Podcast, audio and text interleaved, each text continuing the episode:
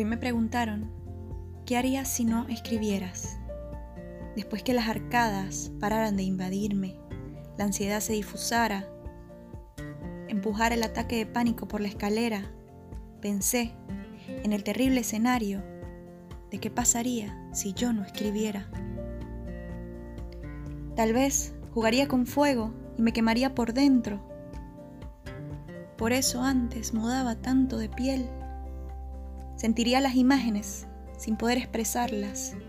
Te llamaría amor al segundo día de conocerte, porque el papel guarda el secreto de mi intensidad. Tomaría mi móvil para llamarte de madrugada, después de 5 copas de vino, cuando la soledad me empuje a dormir y yo me rebele. Te diría que te extraño sin importar respuesta. Cuando no escribía, te tenía en mi móvil guardado, como no contestar. Movería mi cielo y mi tierra para hacerte una ensalada con mi presente y te permitiría que le sacaras las verduras que no te gustan.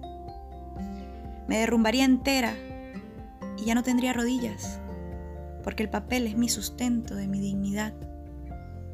Solo escribiría para fechas importantes que no te acordarías, el día de nuestro primer beso o el primer mensaje.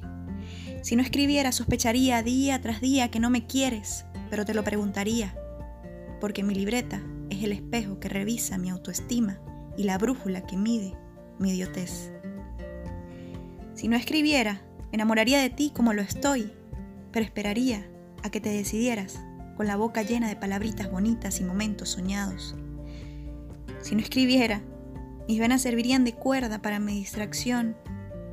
Si no escribiera, no existirías, porque el papel te vive, el papel me siente, el papel me calla, el papel me calma y me regresa a ser realmente yo.